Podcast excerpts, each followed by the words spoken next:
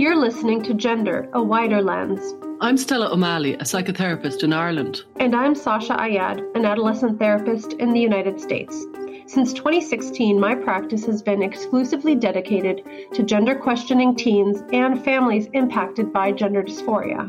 I also work with gender questioning teenagers and I facilitated support meetings for families and individuals who've been impacted by gender issues. We're curious about the concept of gender and how it's unfolding in the wider culture. Join us as we look at gender through a wider lens. Lisa Duval is a licensed clinical psychologist who's worked with children, teens, and families for over 30 years. She's also the mother of a fiercely gender questioning 18 year old daughter who's been male identified for the last five years. She works with ROGD teens in an exploratory, feminist, empowering, and body positive way, affirming their beautiful and complicated selves, but not simply affirming their trans identities. We start off with Lisa describing the old DSM multi axial system, which was actually discarded in the new version, version 5.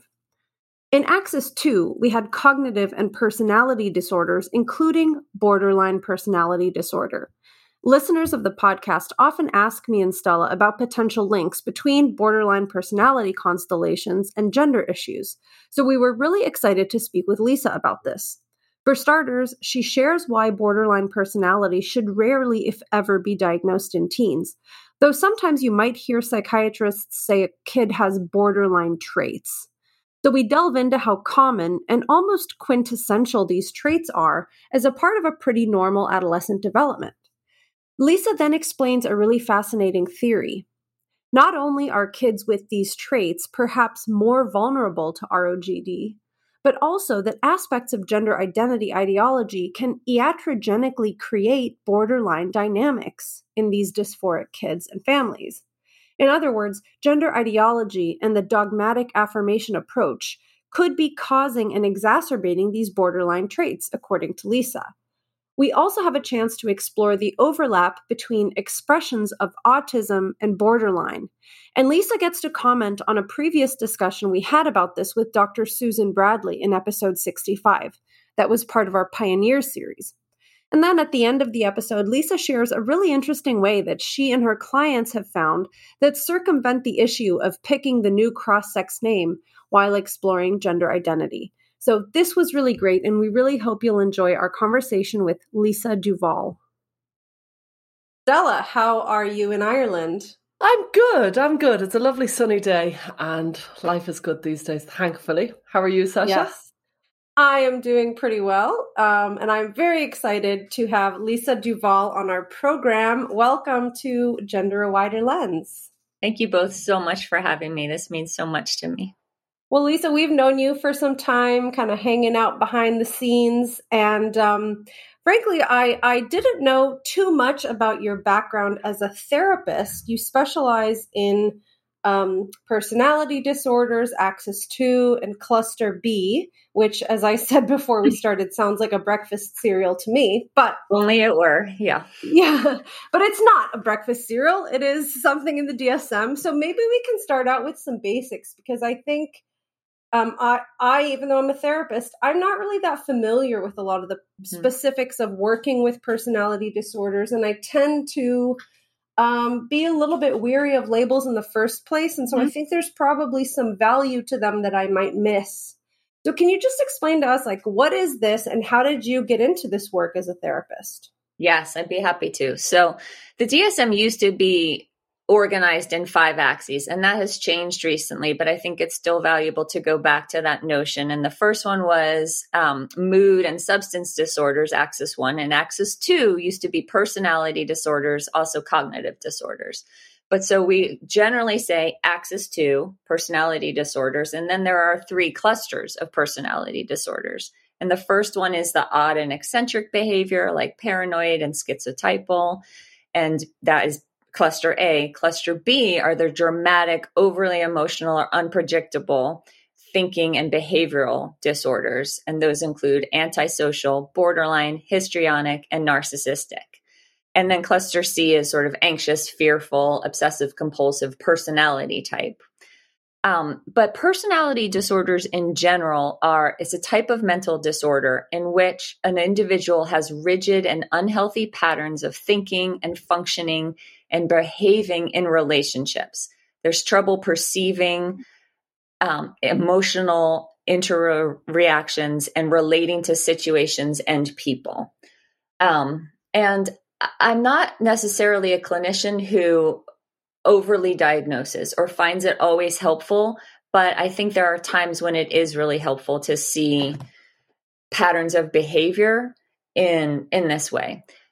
Um, so how did I get into this? I um, have been in practice for about 30 years, as you mentioned in the bio, and I grew up with two um, officially diagnosed parents with officially diagnosed personality disorders dad father with narcissistic personality disorder mother with borderline personality disorder was the oldest child quite parentified and grew up trying to understand my parents and how they related to me to the world to each other why their relationships were so difficult um, um could i ask did could, yes. did they actually tell you I'm a narcissist, I'm a borderline personality. Like, did you know this or was this much later on? No, they went through a horrific divorce and it was through the divorce proceedings and inappropriate access to everything. Both parents fed me information about the other that I saw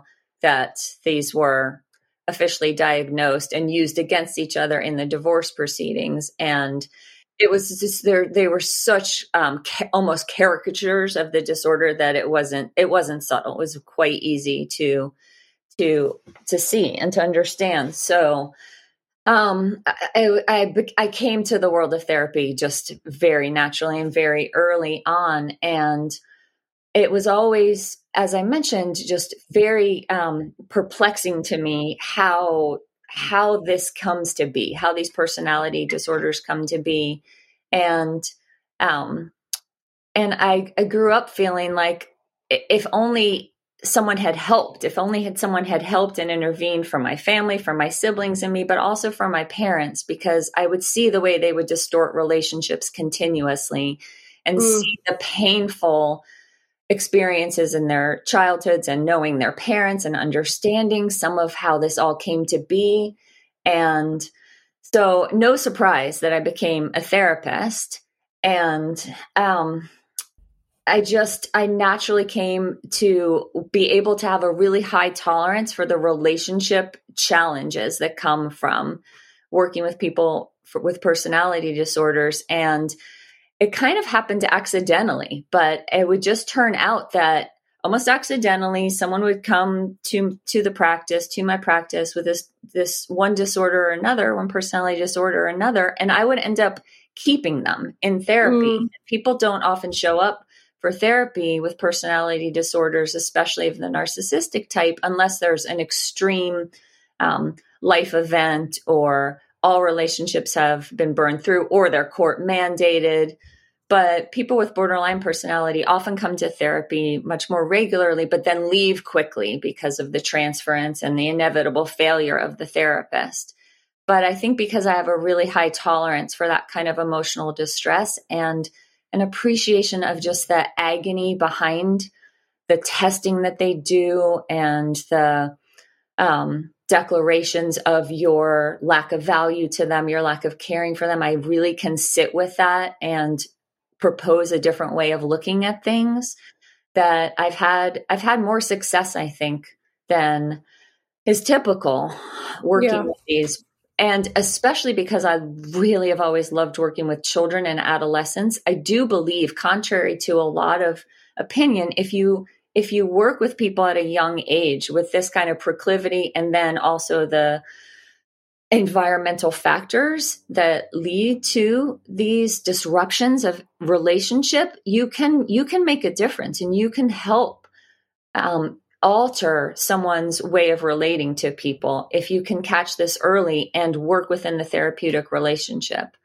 So can you explain what would it look like or what are some ways that it could constellate if you have a client who has borderline personality disorder? What does that look like on the ground um so I think we all have a kind of colloquial common culture view of an understanding of this. It's sort of like the crazy ex girlfriend trope. Like someone's rejected and done wrong and they want to burn everything to the ground. Um, but it, and it's really a very fragile, fragile state of mind that is very shame based and very abandonment based. A terror, a terror of being left and being wrong. Um, so in a relationship, it can start off quite positive and fiery, and like there's never been as positive an attachment because there's such a thirst for connection and a thirst for a new identity and a new way of being through a relationship. So when you're first in a relationship, therapeutic or interpersonal in the real world with someone, it can be quite intoxicating for both parties because you feel like this person needs you so much and they shine this really bright light on you. But then what you end up, what you start to see is if there's any slight disagreement or suggestion that something could be different, it goes straight to that incredibly wounded oh, core and shame based place. And there's often fury and an extreme sense of betrayal. And that's when you see a lot of threatening behavior of, you know, if you leave me, I will hurt myself. I will hurt your family. I will hurt you. And can I ask, typically, w- when is it diagnosed? And also, I don't know very much about this, so forgive my ignorance. Is it is it something people think? I heard you say proclivity. Is it effectively you're born with it and it emanate, it comes out, it manifests in the teenage twenties, or is it generally a result of trauma? What what is the general thinking on all that? I think we used to believe it was almost exclusively caused by trauma, by failures of parenting, disruptions of attachment, extreme abuse in the family or elsewhere so we thought of it as very trauma based, very abandonment based, literal abandonment. But I think we're starting to understand more. There's more of a genetic predisposition or a proclivity. So it's the old nature nurture. It applies here too.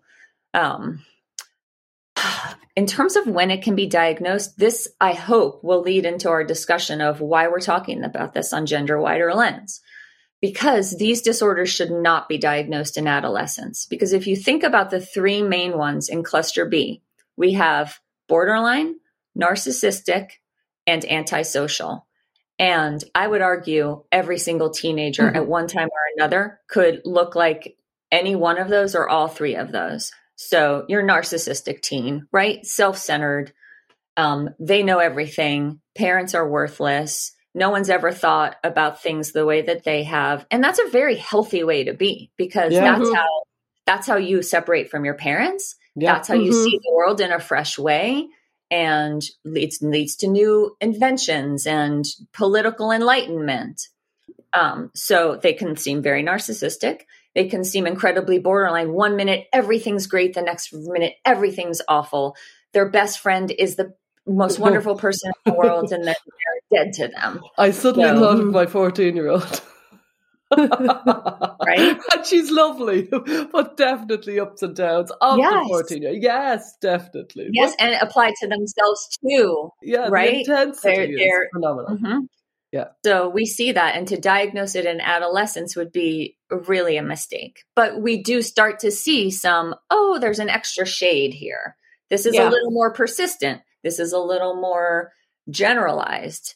Um, and then the, the antisocial too, which doesn't mean um, extreme introvert. We use antisocial to mean more sociopathic crimes against society. And I like to joke with some of my teens who do crazy things in the middle of the night. They go to the neighborhood and steal a stop sign. Now, in a 16 year old boy, maybe girl too, is that antisocial behavior? Is that no? It's being a stupid teen, thinking you're not going to get caught. Wouldn't it be yeah. funny?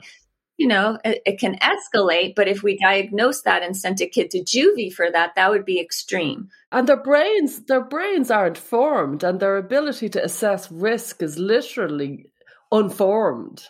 Exactly. There's so much brain science backing up what you're saying here. Yeah, and absolutely. And they're supposed to be taking risks. They're supposed to be testing the world. That's how they learn. That's how they separate from us.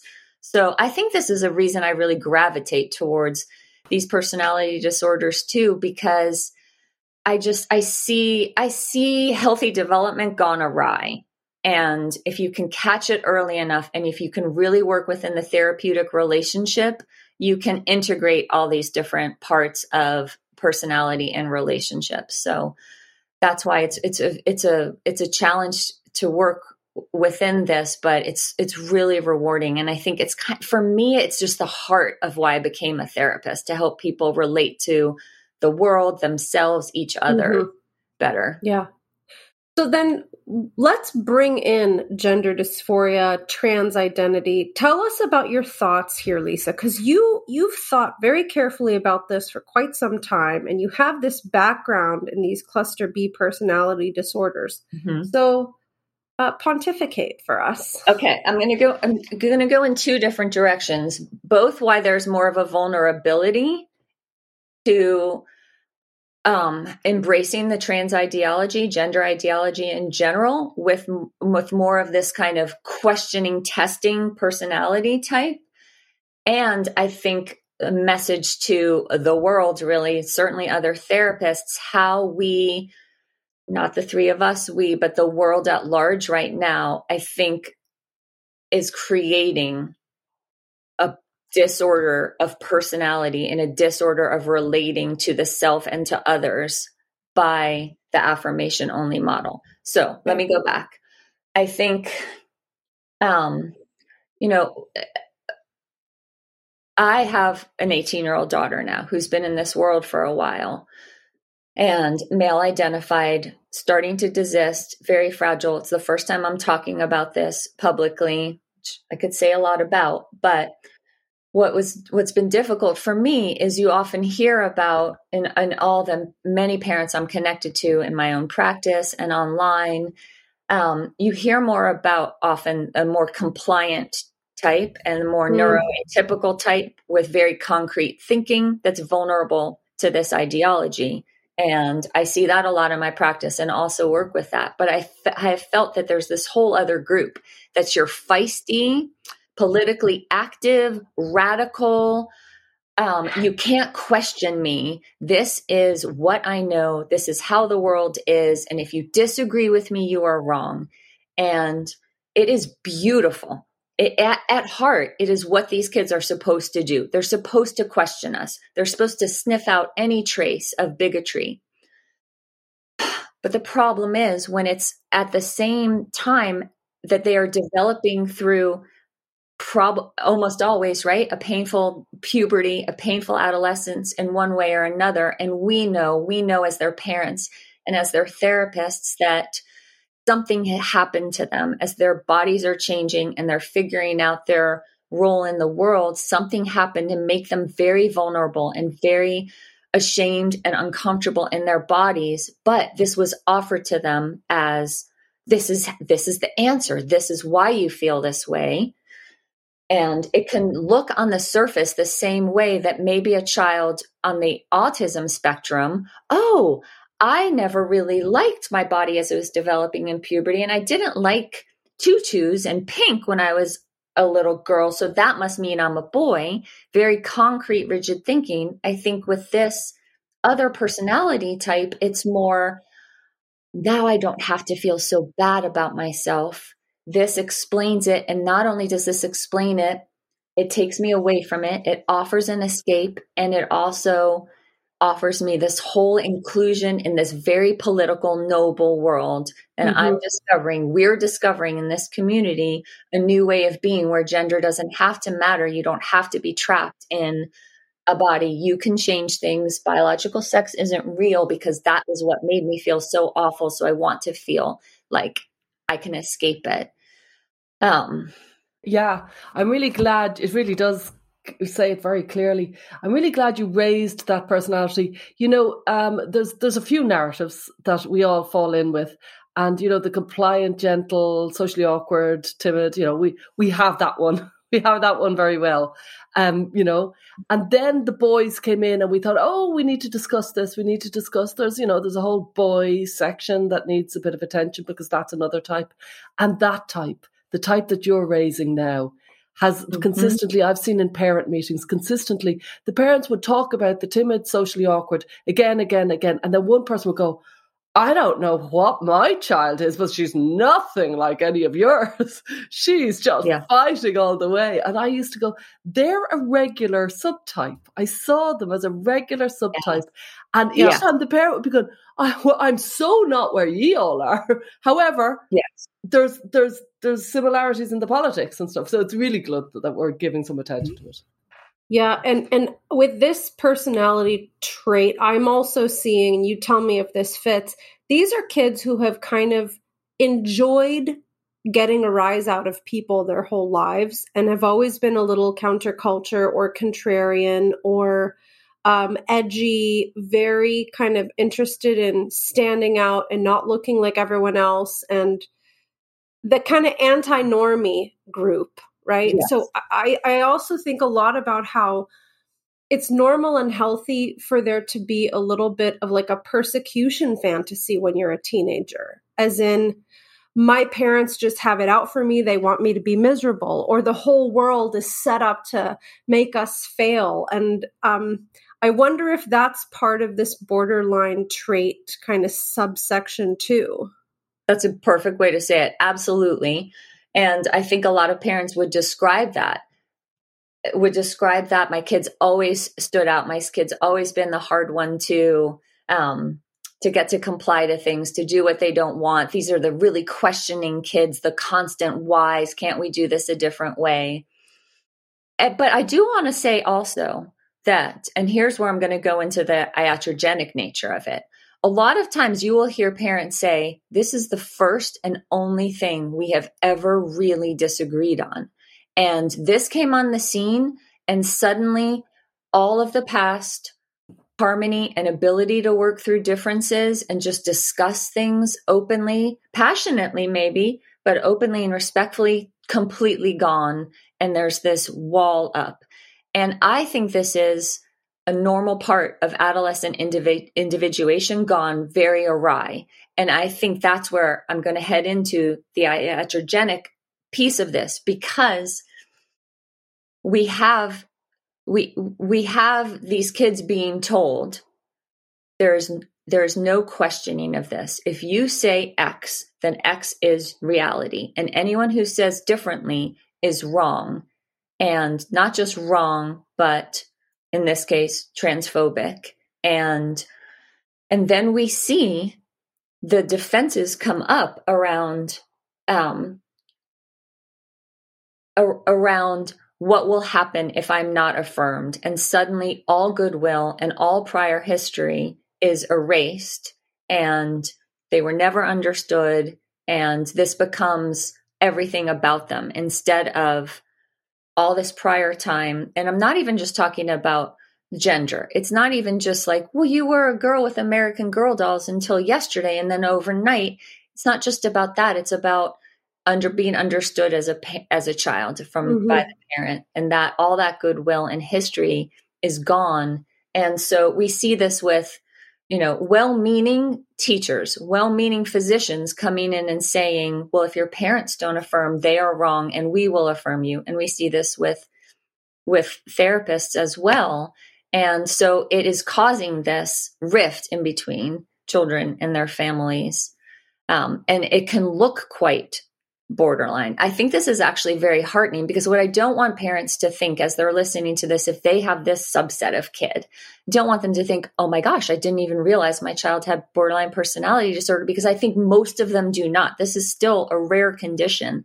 But I think it's my belief that we've even iatrogenically created gender dysphoria because I think mm-hmm. it starts with puberty is awful. Puberty feels terrible for most bodies. Society is really difficult around the developing female body and developing male sexuality. We're terrible with it.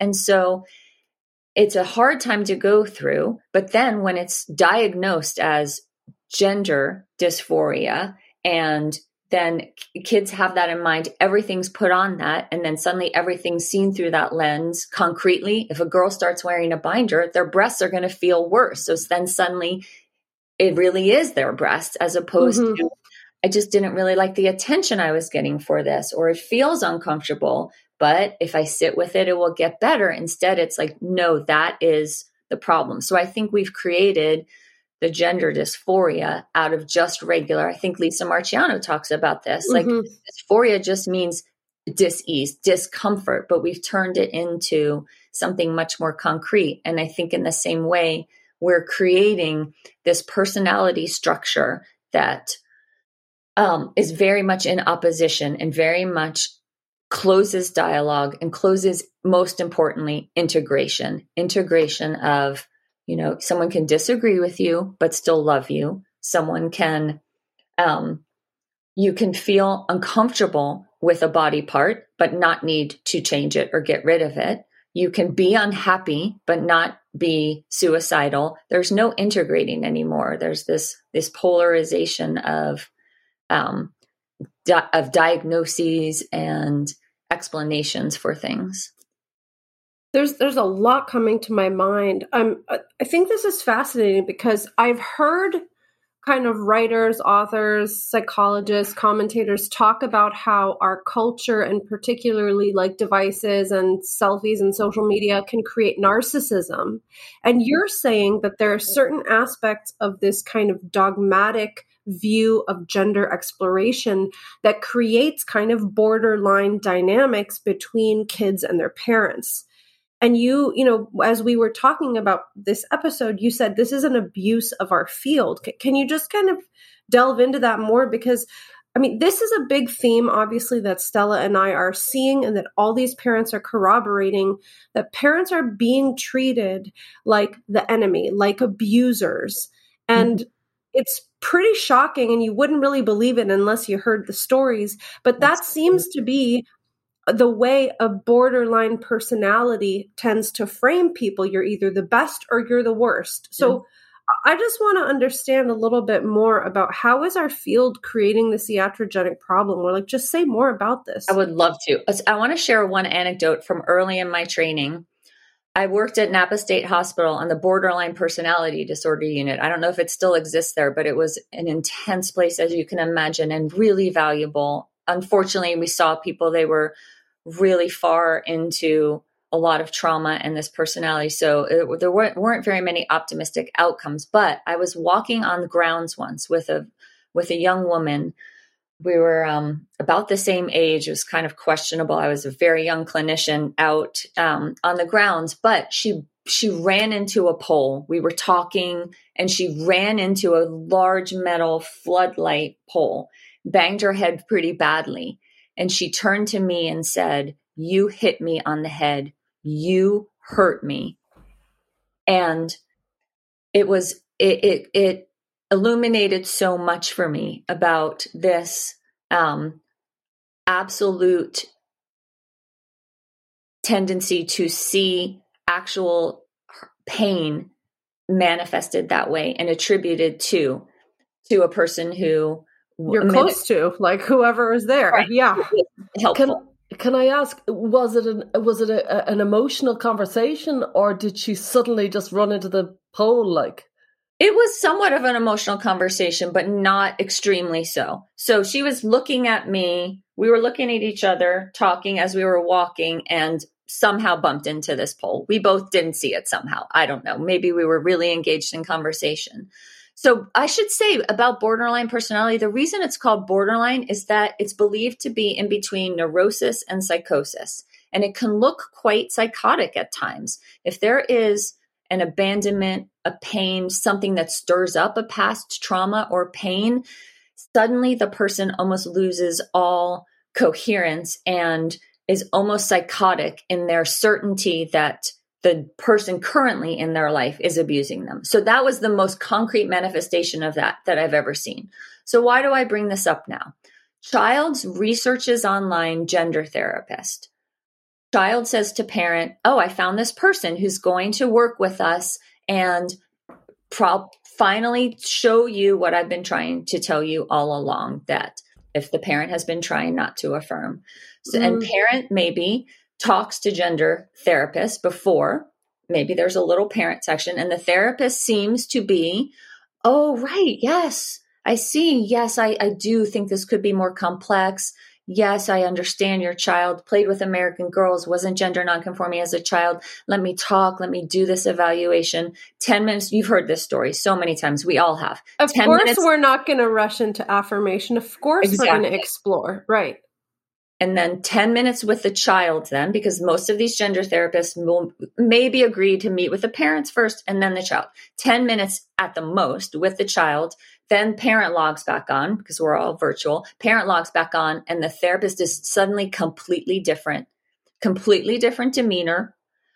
Yes i've diagnosed your child with gender dysphoria and starts using the opposite pronouns and complete affirmation and that's where it starts. That's where it starts. Your parents are wrong. Your parents see you this way. Your parents just want to have the daughter.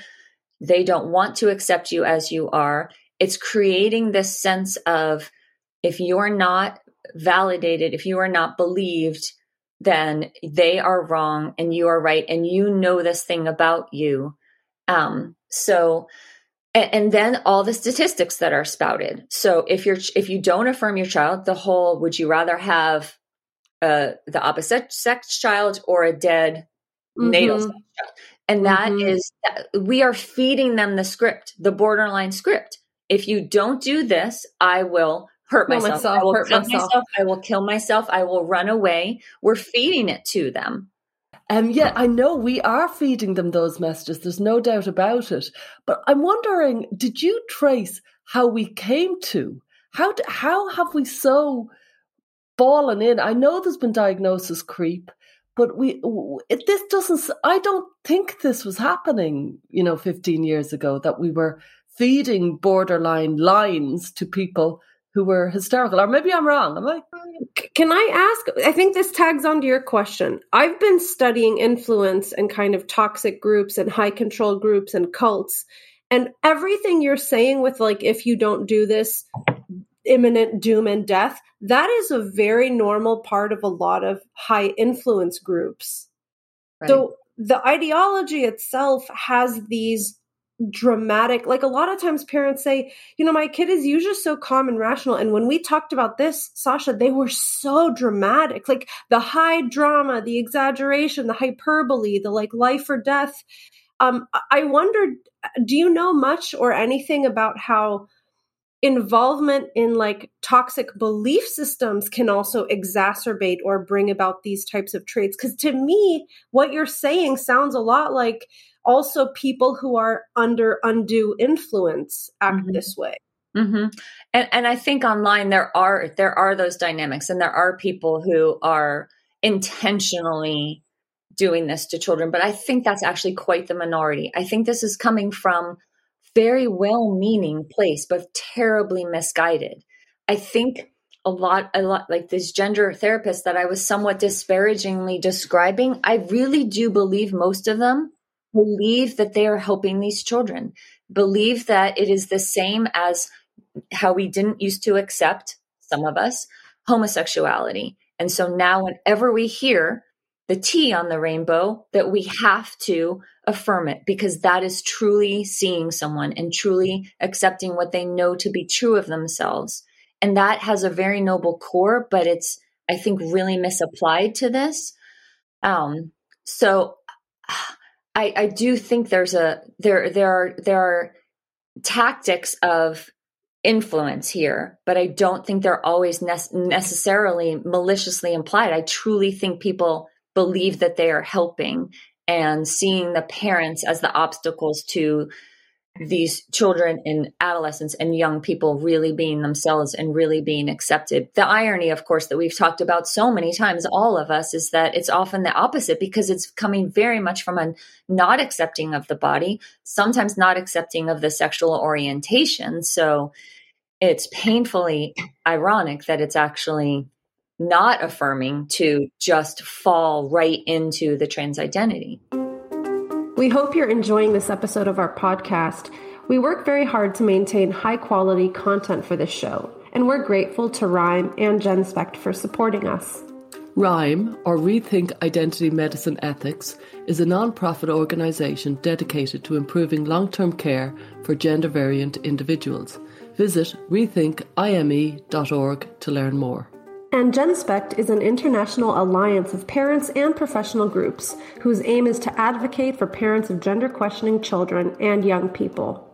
If you'd like to become a patron, you'll have access to weekly transcripts and special Q&As and you can join our listener community. Now back to the show. I often um, will talk to parents about this to kind of go back to something you were saying earlier about this black and white perspective on what support looks like from the parents and um, how a child can maybe get confused about their entire life history. And sometimes I'll tell parents, you know, you may need to sit down and have like a really heart to heart talk with your kid where you say, you know, I know that there are some people online who say, if we don't immediately use your name, it means we don't love and support you. But I want you to understand, for example, like from our perspective, this has been really challenging. It's been confusing. And you know, do you remember when you were 10 and you really, really wanted to go to so and so camp and I quit my job so that I could take you that summer? Like, you may have to remind your kid of all the things that you've done and the bond you have, because I think being swept up in the moment, they can kind of get tunnel vision. And um, I wonder, like, this is a bit of a tangent, but I'm curious like you've had such success working with people who have these cluster B traits, which I know uh, it's kind of like a well-known rumor in psychology that these are really hard people to work with. Mm-hmm. So like are uh, are there any parallels between like successful ways that ROGD parents connect with their kids and like how a clinician would work successfully with like a cluster B person? Are there parallels? I think there certainly are. I mean, it brings up a bit of the imposter syndrome that we all have in one way or another because here I am a therapist and a mother of an ROGD kid. And so it's, I, have, I have, I'm sure I've made so many mistakes with my daughter and helping her through this because this began before I ever heard of Lisa Littman and Abigail Shrier and you guys. And so, um, so there are so many parallels and, having that long view and reminding the child of the past is really important. But here's where it's really tricky there's almost an intentional separation that the child tries to go through from all of that good stuff in the past. Because mm-hmm. I would argue that a large percentage of ROGD parents constantly say to themselves, we were the most like involved, yeah attached, giving, nurturing yeah. parent. And where we got it, it, makes where we are now makes no sense. But what I'm argue, what I would argue is we haven't we've made it so comfortable and so easy that the kids have to go through something extreme to separate and all children need to separate and find their own paths and break from us and there's another piece of it because you so often the preamble almost every ROGD parent will give is I am so liberal. I've always voted Democratic, but mm-hmm. and but I don't believe in true trans anymore. And and so my husband and I used to joke, what are how are our kids going to rebel when they're teenagers?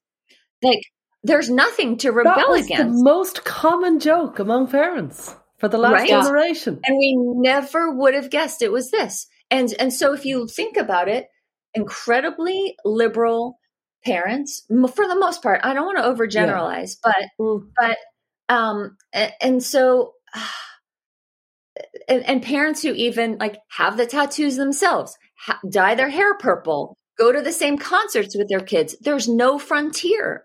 Yeah. What frontier was left? And this came on the scene and it was the perfect one so it was the perfect thing, the new frontier to say, aha, I have something that even you don't can't can't embrace. And I think the more that we try to with with these with our kids say, "Oh, I do understand what you mean. Like sometimes I don't always feel feminine or yeah, like they don't want us to identify. They want it to be their own thing, which is beautiful and if there weren't medicalization threatening our children. And if there weren't like other therapists and teachers and politics and the world saying, if your parents aren't on board, they are awful and you should be estranged and go to the glitter family, etc. If that all didn't exist, this would be a more benign, still a little mind bending, but a more benign rite of passage to do you know go through Erikson's Erikson's stages of individuation and finding your own way. And there's something beautiful in this non-binary mm-hmm. questioning until it gets to biology until it gets to surgery and hormones and life shortening and all of that. Could i ask um, we, we we have to an extraordinary extent, uh, you know, analyze the personality type of the, the, the adolescent who gravitates towards this and I I I I don't attach any blame or anything, but just purely in the spirit of curiosity, it almost feels unbalanced that we haven't done an equal analysis of the parent of the mm-hmm. child who's attracted mm-hmm. to this. You know what I mean? I don't say it in a blame, but in a purely like, might there be? And you've kind of half circled it. And I've often thought, with a with a growing kind of thought in my mind, has been.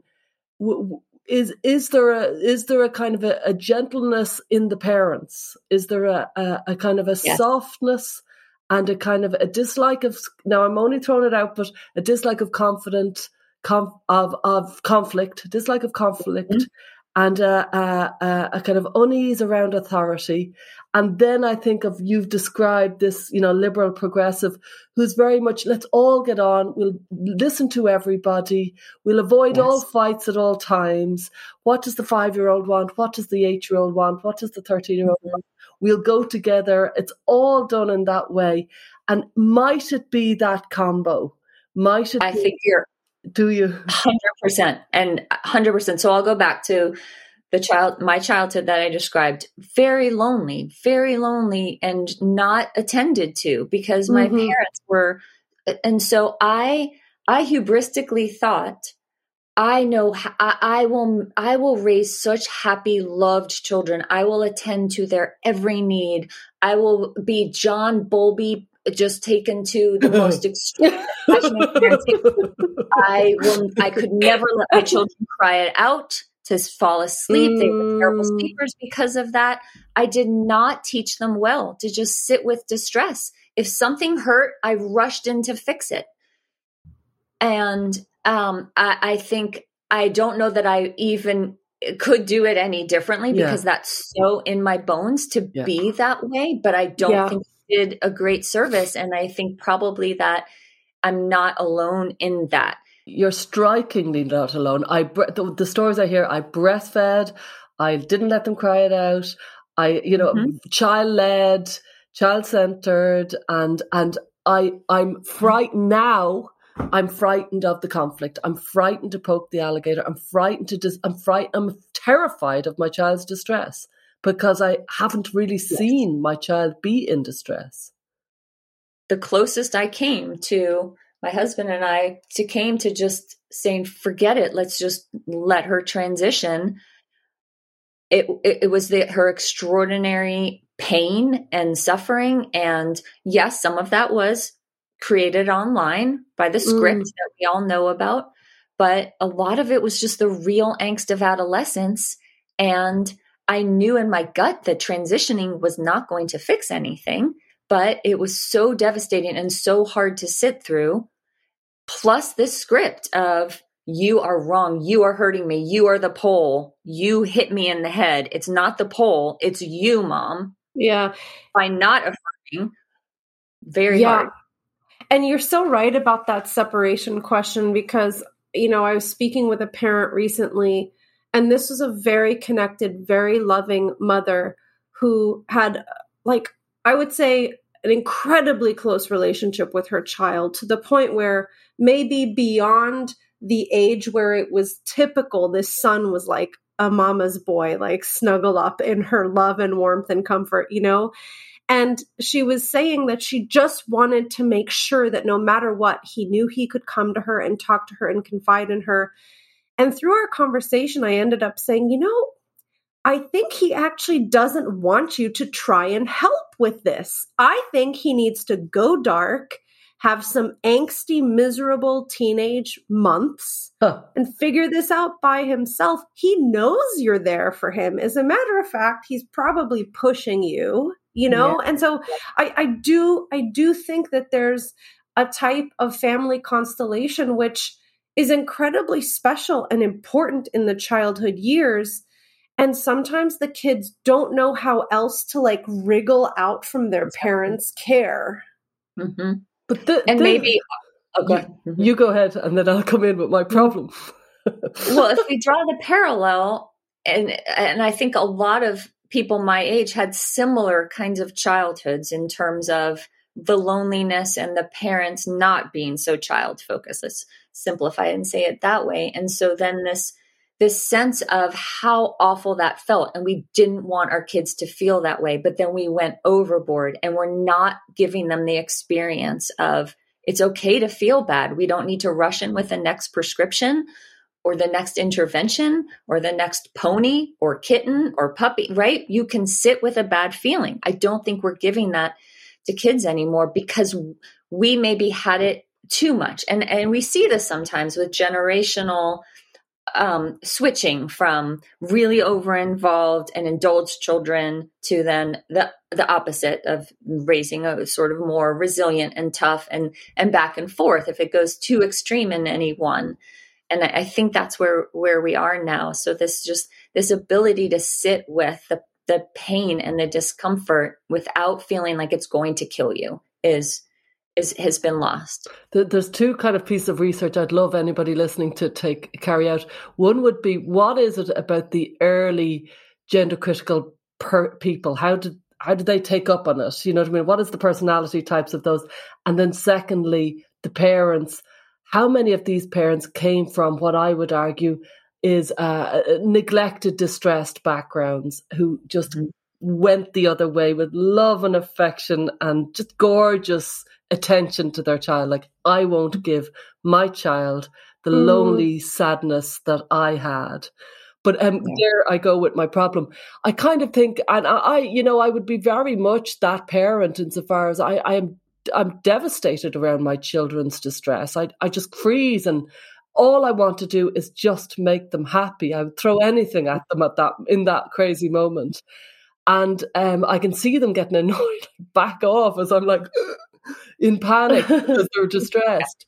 And I'm thinking, my God, I know, you know, a mother's place is in the wrong and all that. But like, what are parents to do? Talk about heads we lose, tails that we lose. Like, what are we to do insofar as we're loving, engaged, everything that we're told by the baby books to be, and then we're told, mm-hmm. do you know what's wrong? You're loving and you're engaged. I know, I know. It's the irony, right? And it always it comes back to the parent.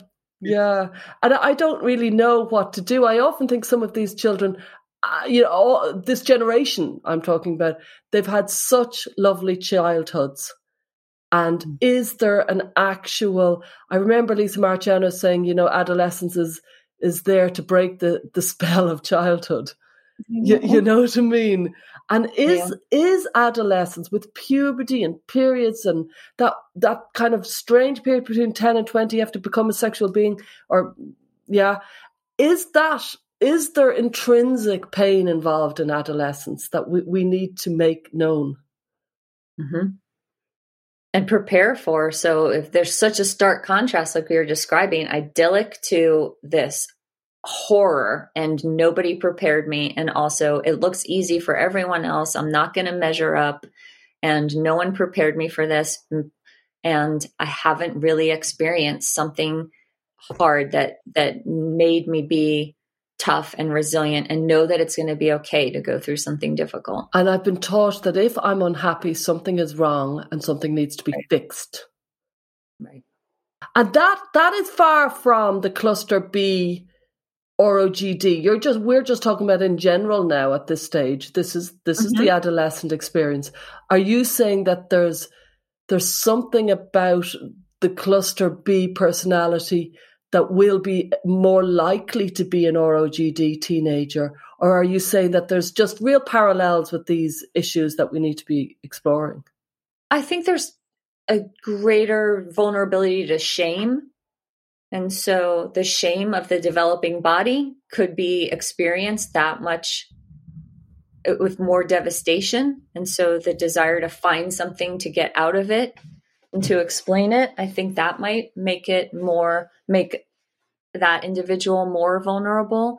But in general, I think, I think this is an epidemic that doesn't know boundaries that has you know affected kids indiscriminately to some degree so i tend to think of it more more helpfully in terms of who how to help kids integrate enough integrate all these different facets of life that i think is the job of a therapist and what makes it more difficult with a certain with certain personality types or um, neurological types like we've talked so much about so that's that's how i think about it more I, I've often heard that with borderline personality, people talk about kind of a, an unstable core sense of identity.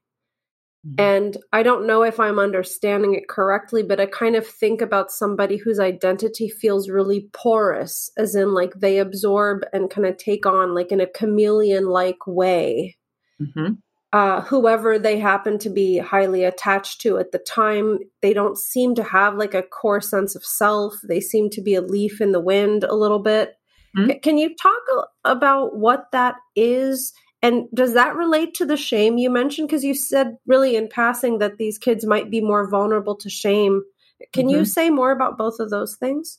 Well, what first struck me as you were ta- as you were saying that, Sasha, is that that also describes the the the adolescent, the adolescent yes. experience of yes. that porousness suddenly to peers. It's every parent's nightmare that suddenly the peers are the main influence and a kid will start vaping when two days before they were you know disparaging a stranger on the street smoking a cigarette and now suddenly they're vaping and you've lost all sense of influence over them because they're with their peers. So it's it's very adolescent and that's again why we don't diagnose these disorders exactly. in adolescence because they're supposed to turn away from us and hopefully their peer group isn't terribly dangerous but but um and again i think i think the world right now is intensifying that is intensifying if your parents don't support you then they are wrong and you should be following your peers and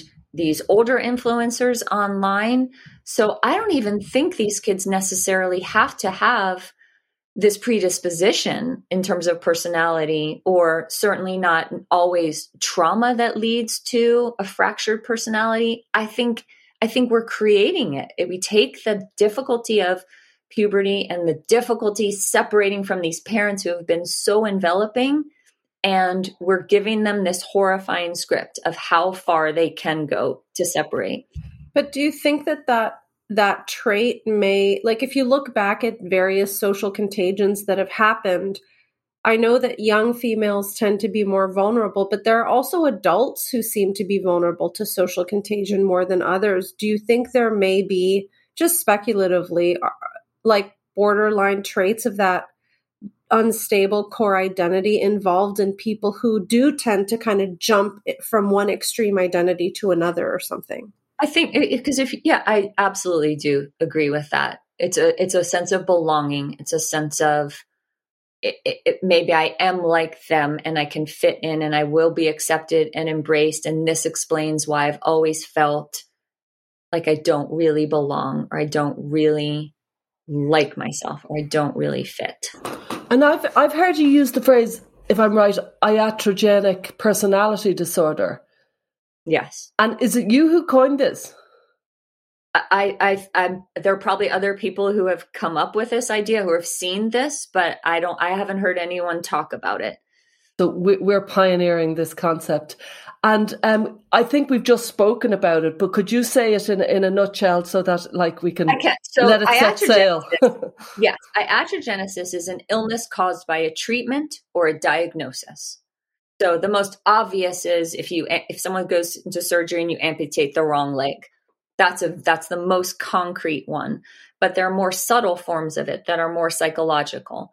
And I think I think I was trying to describe earlier how I believe a lot of gender dysphoria is actually iatrogenic. We take the distress of adolescence and the changing body and fitting into a difficult society um, and all the online exposure. We take all of that and we give this neat diagnosis of everything can be explained because you were born in the wrong body and you need to change it. And then all the focus is on that. And then these kids can, you can check off every box in the DSM diagnostic criteria for gender dysphoria, but it didn't have to do ever with gender. They were not gender nonconforming as kids. It really doesn't have to do with gender.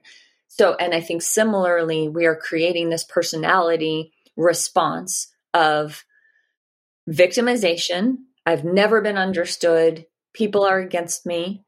And of the glitter family. I mean, the, it's actually, it's not even that hard to to talk about it because the words are all out there. There's the glitter family and then there's the transphobic parents. It's it's bifurcating mm. the world into you're with me or you're against me. It's the black and white thinking. And that's why i think it could look it could look similar to autistic traits a very concrete. So if i never liked pink then i must be a a boy. If i never like to play with trucks then i must be mm-hmm. a girl it's very concrete, but I think the personality complication in it is more I felt I felt wrong, I felt uncomfortable. I need to separate from people who are holding me back, maybe holding me too tightly, not accepting how I might be different and it goes into this extreme ideology of then I have to cut off everything literally on the body in in some ways and figuratively with ties to the past. Wow. wow. That's a very powerful metaphor when you think about it that way. I have to cut off everything. Oh. Mm-hmm. Which is it's so horrifying. isolating. I mean, it's really um, a path towards extreme isolation if you are in that mental space. And is that the ultimate fate of a lot of adults who have these borderline traits? Is it like a pretty lonely life? It can be incredibly lonely because it can push people away so dramatically because with the smallest breach of mm-hmm. connection mm-hmm. and if it's a disagreement over i think that's blue no that's green oh you can't disagree with me you mm-hmm. hate me you think i'm stupid you think i'm crazy it goes so extreme and it's very hard to stay in relationship to someone who's constantly testing and questioning. So it's very lonely. Yeah. And that leads me, to, I mean, uh, I think we could talk about like the word I uh, that I really always hold in mind in the therapeutic work I do is integration. So how do you integrate? Life can be painful and wonderful. You can hate your body one minute, feel uncomfortable in your skin one minute, and then the next minute be okay, put on some clothes, go out into the world. You can feel like you have masculine traits and feminine traits that you can integrate them. You don't need to change um, someone can disappoint you and still love you. Someone mm-hmm. can disagree with you and still be there for you. Yeah. Integrating that's what it that's what it's all about. No matter who comes into your office or on your screen yeah. in therapy you're trying to integrate. With, um, with, and i think this world isn't allowing these children and young people to integrate these different parts of themselves and these different complexities in relationships. And the lack of, of complexity it's black and white it's up and down it's you're right or you're wrong and it's so polarized it, it feels almost like a reflection of how society is going. And it reminds me of, of something you mentioned er, mentioned in an earlier communication with us around susan bradley's point about the um, autistic girls that she felt that they were diagnosed as borderline personality disorders. Mm-hmm. And she latterly thought, I think they might have been autistic. Mm-hmm. What were your thoughts around that? I thought about that a lot after I heard that on the podcast. At first, I was like, no, and no, no, really? And then I thought about it more, and it really led me to exploring that and how they can look really similar. And here's a weird metaphor that I came up with, or an analogy maybe. So, young child, there's a birthday cake on the counter, but it's breakfast time. That birthday cake's left there from the night before, and the child wants the birthday cake for breakfast. And the parent says, You don't have cake for breakfast, have some pancakes. And the kid says, The, the child who's more concrete thinking says, or let's just say child in general says, no, I want the cake. I want the cake. I can have cake, cake. The, the child with more autistic tendencies might be like, mom, eggs, flour, butter, sugar. You put all of those things in pancakes. It's the same thing. Cream cheese icing, you put cream cheese on a bagel. That's breakfast food. I mean, so it's they, called a pancake for God's sakes. Exactly, I'm with the autistic kid on this one. So tantrum, t- terrible temper tantrum, maybe even before they explain their reasoning. So you have, so some of that tantrum could be from you don't see the world the way that I'm seeing it. This is the same list of ingredients, but the different, uh, the same, mm. similar tantrum could also have you don't love me. You would give my brother cake for breakfast, but you're not giving me cake for breakfast. So you see, it could look very much the same. No, I want cake. I'm allowed to have cake. Cake is fine for breakfast. But two very different underlying constellations of emotion and understanding of it. So one is interpersonal. You love my brother more. You would give him cake. Mm. Maybe I'll become a boy eventually because you loved my brother more. Or no, same ingredients. That makes no sense. You are wrong. That's stupid. Um, and so I suspect maybe some of that was behind that. Who knows now who was what, but they can look very similar and they're similar rage when you're not understood. And whether it's you're not understood because your mind works in a different way or you're not understood because this pain of connection is is is being missed and not being helped very very different and therefore very different treatments if we are if we're able to work with people in therapy you want to approach it really differently. If one's more of a neurological cognitive response and one's more an interpersonal attachment response but it can look quite the same.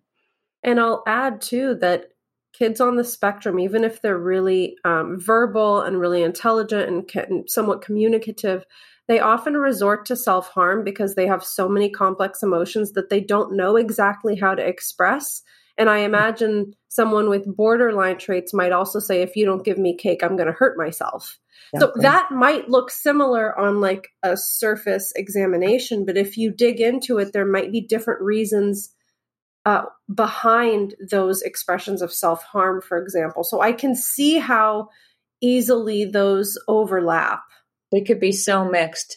And the self harm maybe in the more concrete thinking like okay i saw online other people are doing this when they're when they're upset it's a way to localize a pain no one's right and i'm going to hide it whereas the more interpersonal one is going to show you is going to take the kitchen knife and do it in the kitchen in front of you because they're trying to get they're trying to repair it's very and this is mm. they're trying to repair the relationship by showing you i'm in such pain and i don't think you see me so please see me mm. The, uh, we're coming towards the end. This has been so fascinating. I could give it another hour easily, easily. But there's well, something I really want to ask you about. Um, is something you mentioned when we were communicating with each other around a strategy you use about integration and gender roles and mm-hmm. kind of uh, swapping gender names and stuff. Could you tell us about that? I'm so glad you brought that up. Yeah. Yes, I would love to share this because I have to. I have to say it's really helped. It, this has really worked with a handful of older children and young adults. Well, actually, really the my older adolescents in my practice. So I'm a very firm believer in non-affirming, no social transition, no, um, and so it's it's a bind for us therapists when someone comes and wants the opposite sex pronouns and the different name, and I really try without breaching the therapeutic connection and the sense that I'm on their side, I really try not to just agree to use and I'm a pronoun ninja. I've become one, but still there are times if so what I have what I've done and it's so simple really. I suggest to people, can we come up with a name that combines your birth name and the name the name of the day because sometimes these kids have one name that yeah. they've chosen but then some of my kids my patients like have a different name every week, but whatever the name of the day is, can we combine them? And I kind of joke with them. They don't know who I'm talking about really when I say like Brangelina, like the shipping hmm. kind of names, which oh, yeah. does, even if they don't know the same players, they know that concept of, and so for instance, it could be like, let's say the name is Jack and they want to go by Jill. I say, can we call you Jack and Jill? Or if their name is Emma and they want to be Andrew, can we call you Emma Drew?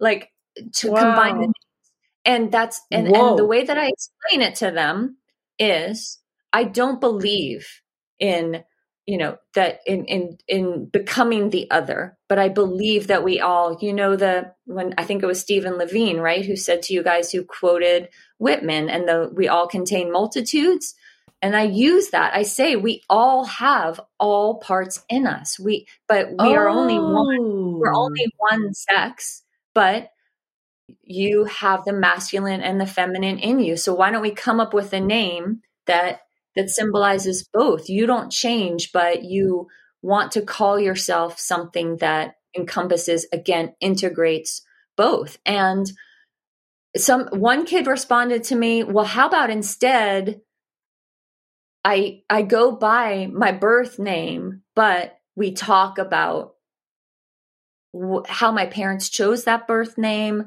what my girl, what my opposite sex birth name was going to be. It, it just opens mm. them up mm. to talking about, okay, maybe you're right. I don't have to actually change that surface thing, but we can talk about all these different so parts within. My name is Stella, and you want to? I want to change it to Liam. What would you uh-huh. do? You tell Liam. Tell Liam or Stellum or Stellum Okay. And here's the thing, guys. Here's the thing. It's usually clunky enough that they're not going to go into the world and ask to call that. And, and so, what if they say, "What are you world, talking about? I am Liam, and what is this Stellium stuff? What happens then?" Right.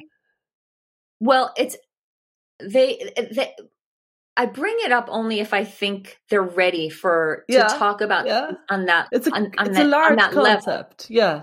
Yes, but but you'd be surprised. I mean, yeah. it's and uh, with a few of these kids it's like weeks later that they they come into session and say yeah yeah I, i'm not going to do all that stuff to my body that i was talking about doing. Now i'm not saying it's that magical. It's just it's been it's been a way to make concrete right? We talk so much about how this world is making all of these feelings too concrete. So i'm sort of turning that on its head and let's make this notion of combining these different sides of you more concrete in your actual name. And like I was starting to say, these names that we make up are clunky enough. They're not going to really catch on. They're not going to, it's too embarrassing to be a Stellina, right? Or a, whatever name we came up with you. Um, so they're not going to do that with their friends with their teachers, but it allows us to talk about integrating the different sides of them. And that's what this is all about re embracing the their all the multitudes. I hear you. So this is purely a therapeutic strategy to keep both sides of the self within the process and to give both due respect as we work through uh, the different facets of us. Yeah. I try to explain why I'm not going all opposite gender, but I also want to meet them and I want to understand what they're trying to express and about their identity and how they haven't really felt like who their parents think they are. And I try to talk about how that's a really healthy thing that our parents, no matter how much they love us and how, no matter how close we are to them, we all have sides to us that our parents that's don't right. know. And they ha- that deserves to come out. That's but how far do you have to go? Do you have to just go a 180? Do you have to cut everything off, so to speak? So it's a way to integrate. That's brilliant, Lisa. We are so grateful to have had you on. I'm I'm feeling like there should be a part two of this because this is really interesting. Anytime, I would be happy to talk okay. more. Great. Thanks for joining us this week on Gender, a Wider Lens. This podcast is sponsored by Rhyme and GenSpect, and listener support means a lot to us. The best way to help is to subscribe and review us on iTunes.